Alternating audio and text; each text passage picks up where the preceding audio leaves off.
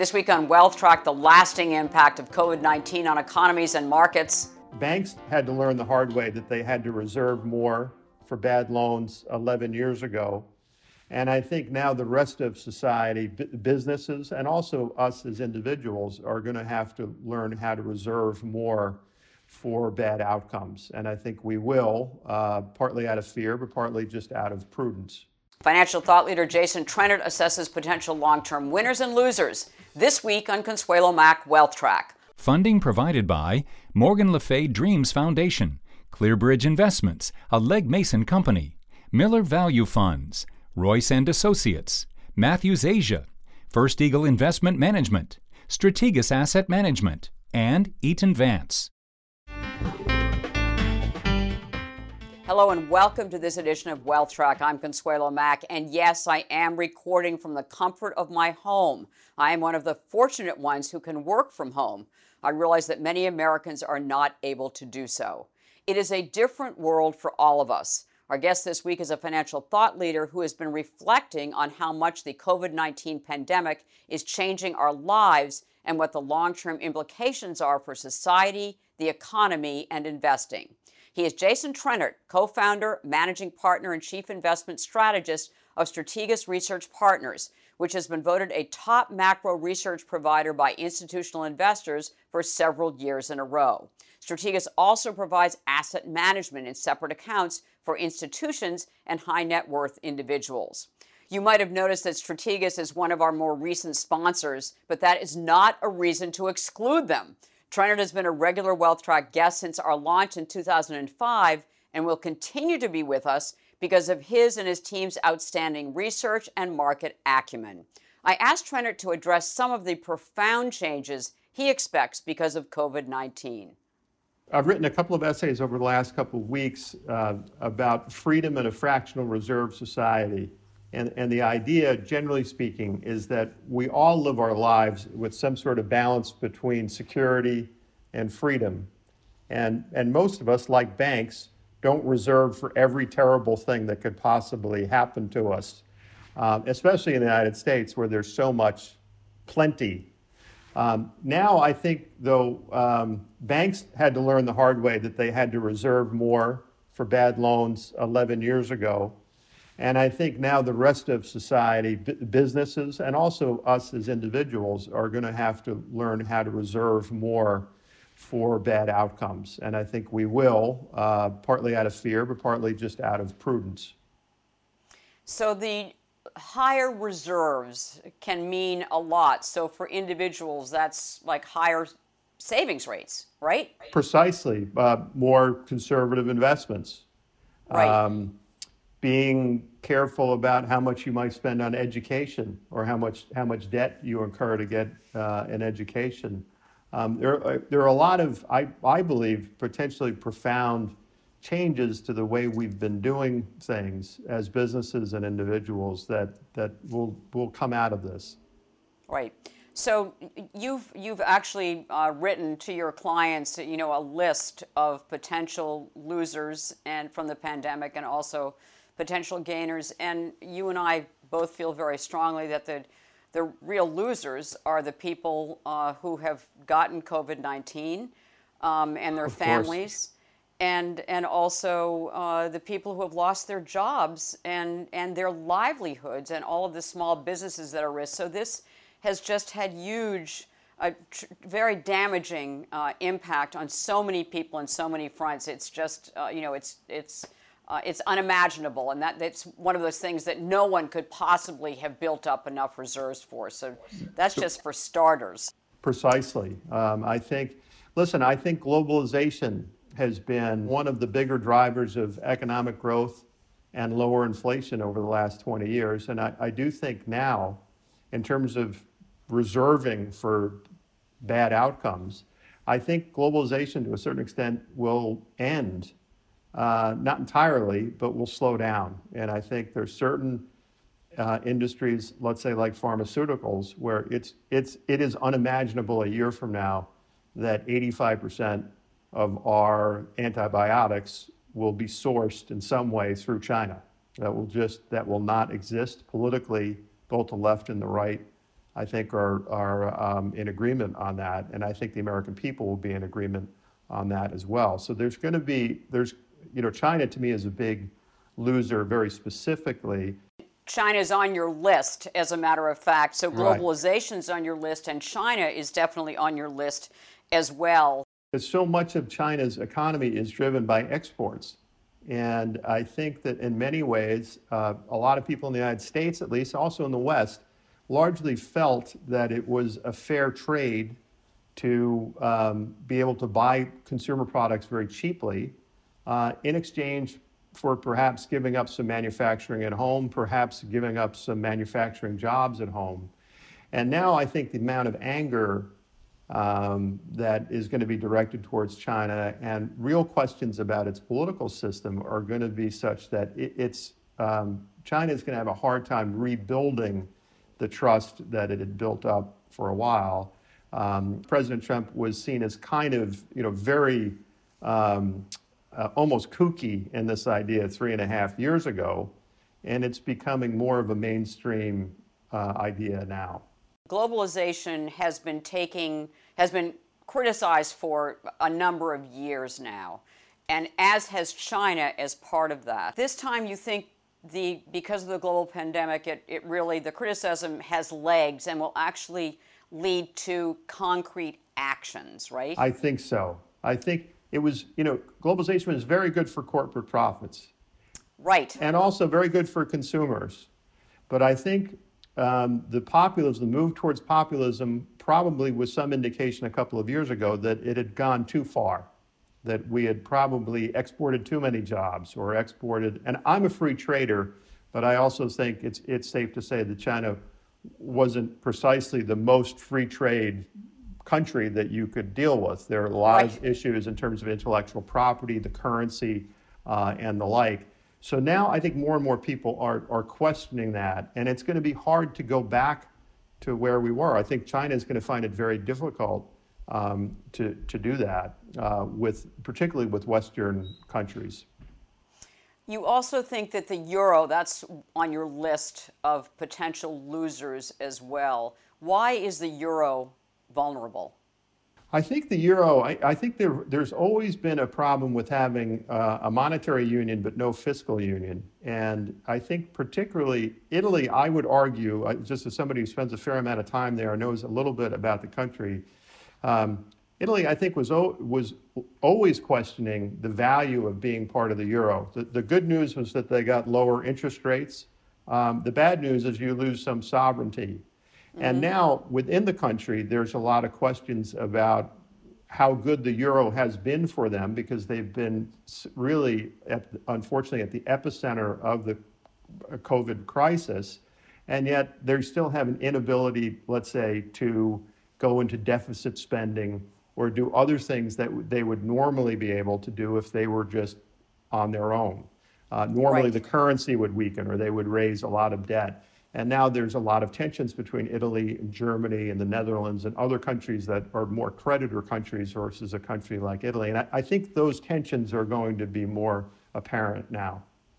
So if the European Union, for instance, decides, Germany mainly, that they are going to, you know, give more aid to Italy and be more forgiving about the rules that the European Union has established for them, do you think that can repair the damage, or do you think the damage is done?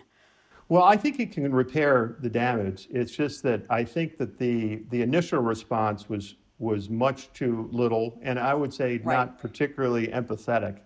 And now, of course, just like anything else, when you make a mistake, it generally costs you more. And I think Germany understands, in particular, understands what they're playing with here, the potential risks to the Eurozone experiment if they don't help out countries like Italy that have structural unemployment rates of over 9% before this happened.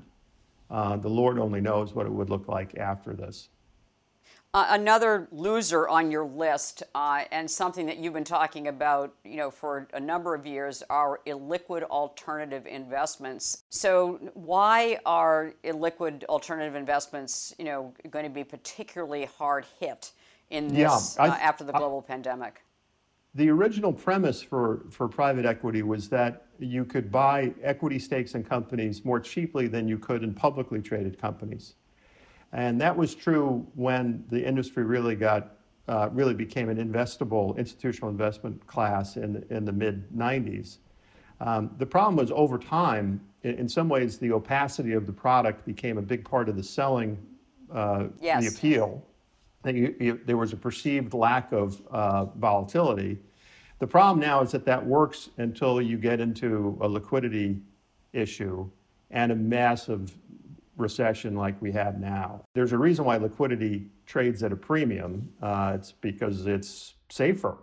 And so in some ways, this is part of the fractional reserve idea that I had before. People are going to want to have more access to liquid investments. And I think private equity is going to have to use some of their, as they say, dry powder, their excess capital, to prop up some of their smaller businesses that did not and could not have possibly expected a recession of this depth.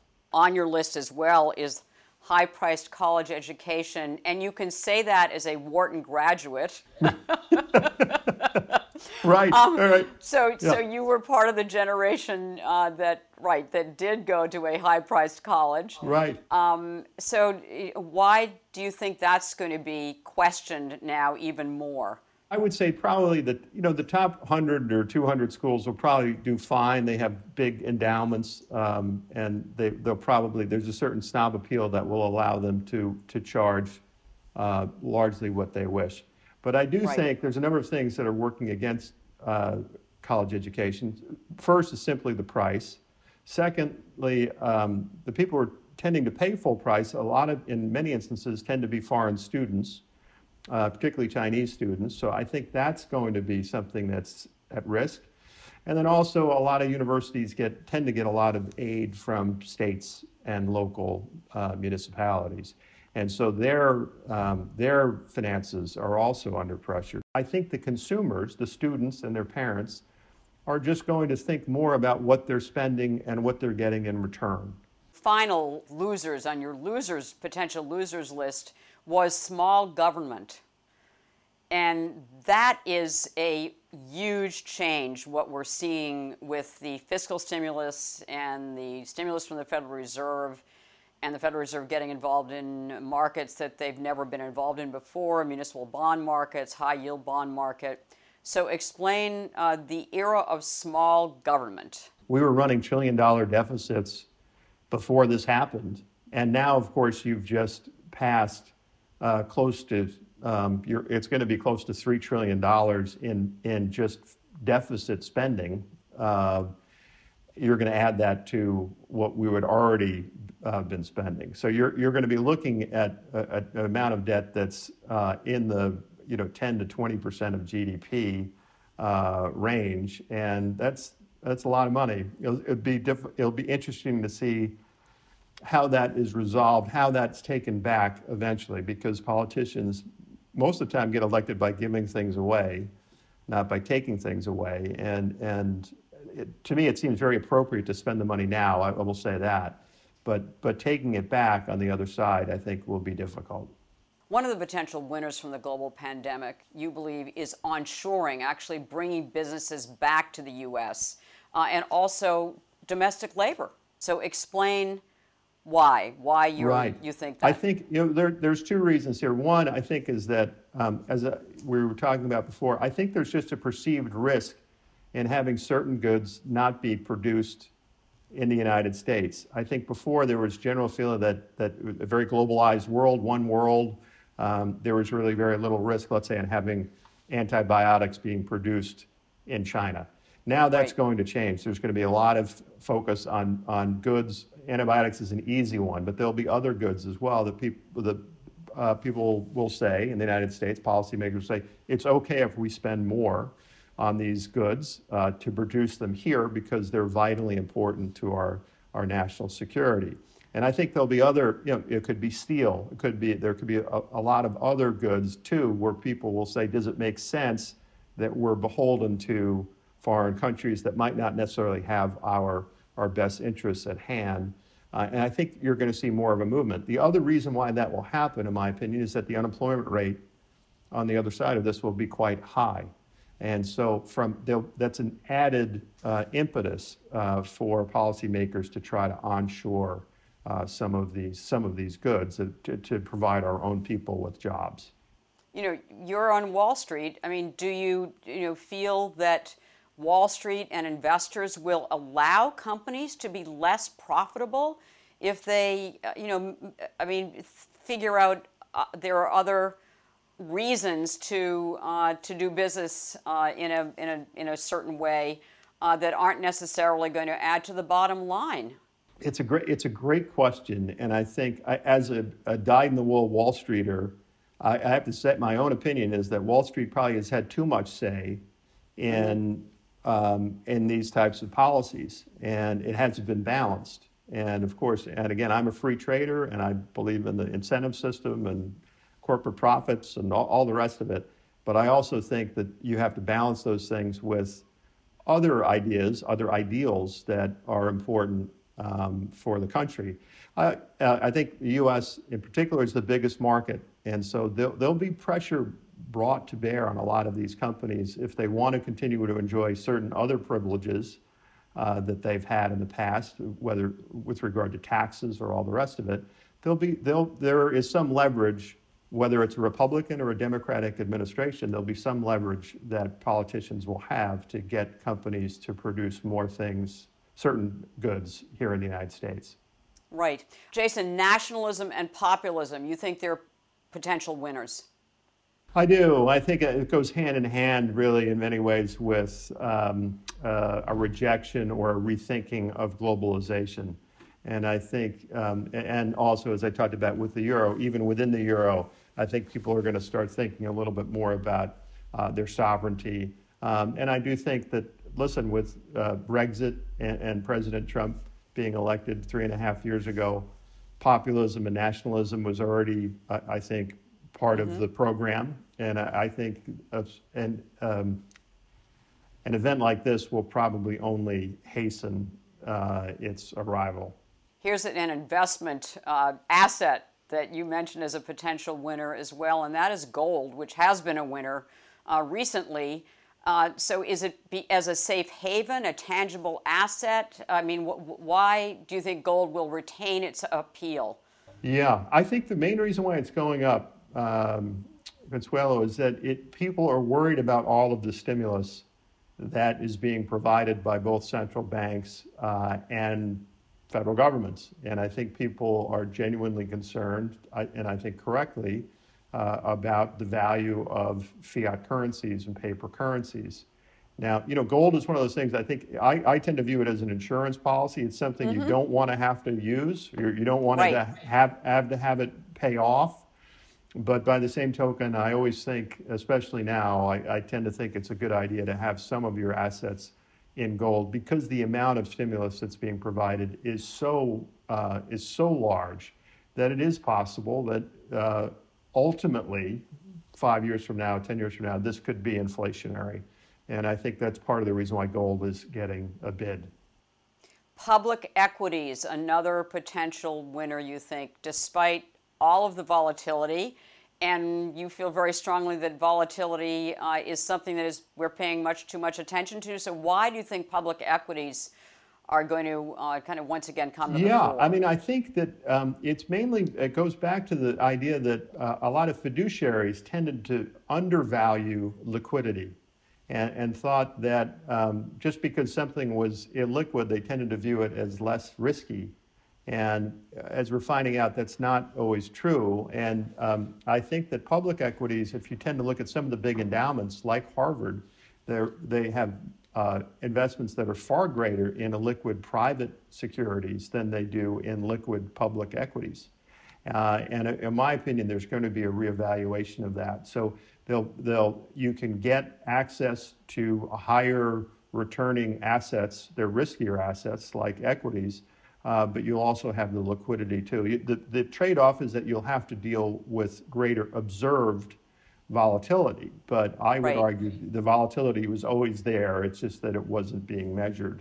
Why wasn't that lesson learned during the global financial crisis when endowments like Harvard's, I mean, I know you said in a report they had to float bonds because they couldn't get out of their illiquid investments in order to, you know, fund their operations. I mean. Yeah, again, you know, we're all part of the same hypocrisy on this, which is to say that we all, you know, all of us tend to think most about keeping our jobs and first, and then other stuff after that. And so I'm not casting aspersions on anyone, but the main appeal of some of these illiquid investments was that it would help you avoid embarrassment as at the next meeting. And so they would just tend to go up. And of course, life doesn't really work that way. And I think so that to me, that you actually saw an increase in interest in illiquid investments after the financial crisis. It's one of the great. It's in some ways it's a mystery, but in other ways it's not a mystery, because people again were largely focused on avoiding embarrassment. Right, and now we're going to talk your own book, Jason, okay, essentially, and that is, you've been saying for a long time that one of the winners is going to be active management. Right. Those are your clients. That's right. So, you know, why now, you know, 10 years after you've been saying, and as many other people have in the investment industry, that stock picking is once again going to prove to be a superior type of investing?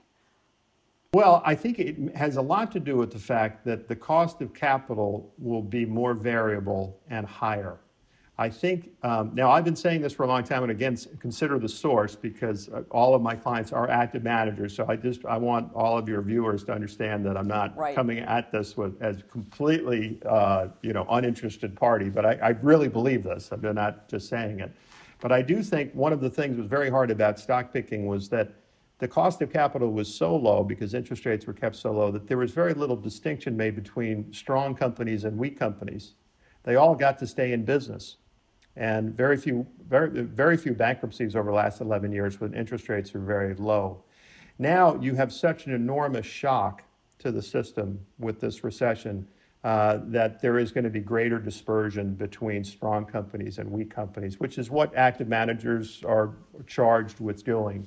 And it seems to me we're not going to go back to a period in which everyone gets a trophy as far as a cheap cost of capital. So quality will count again is one of the things that you're telling clients. Very much so.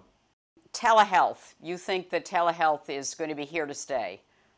Yes, I think that, you know, that's something that's relatively new as far as from a legislative point of view in terms of reimbursement rates, the fact that people are somewhat afraid of visiting their doctor, or we still want to visit their doctor but not necessarily want to go to the office. I think all of those things have already had a very, very meaningful change just in 6 weeks. The number of people using telehealth services has skyrocketed in just really just the last month. So, and I think it's unlikely to change that much on the other side of this. And to get specific, I think you mentioned in a report, United Healthcare and Anthem would be two big winners. Teledoc would be another one. That's right. Right. Jason, one investment for a long-term diversified portfolio. What would you have us consider? I like the stock Amgen, AMGN, and I think obviously it's one of the biggest biotech companies in the country, in the world, and in my opinion, biotech is going to be a big winner. Pharmaceutical stocks and healthcare will be big winners, generally speaking, but I think Amgen in particular it's a very good company. It's a very solid company. It's trading at a very reasonable multiple with a decent dividend. And so all of those things put together, it seems to me, will be a winner. Healthcare will, coming out of this, there's going to be a lot more government money going towards the healthcare space. And there's obviously a very strong correlation between companies, how they perform in the stock market, and government spending. Jason Trennert, we'll leave it there for now. Thank you so much for joining us on WealthTrack. Thank you.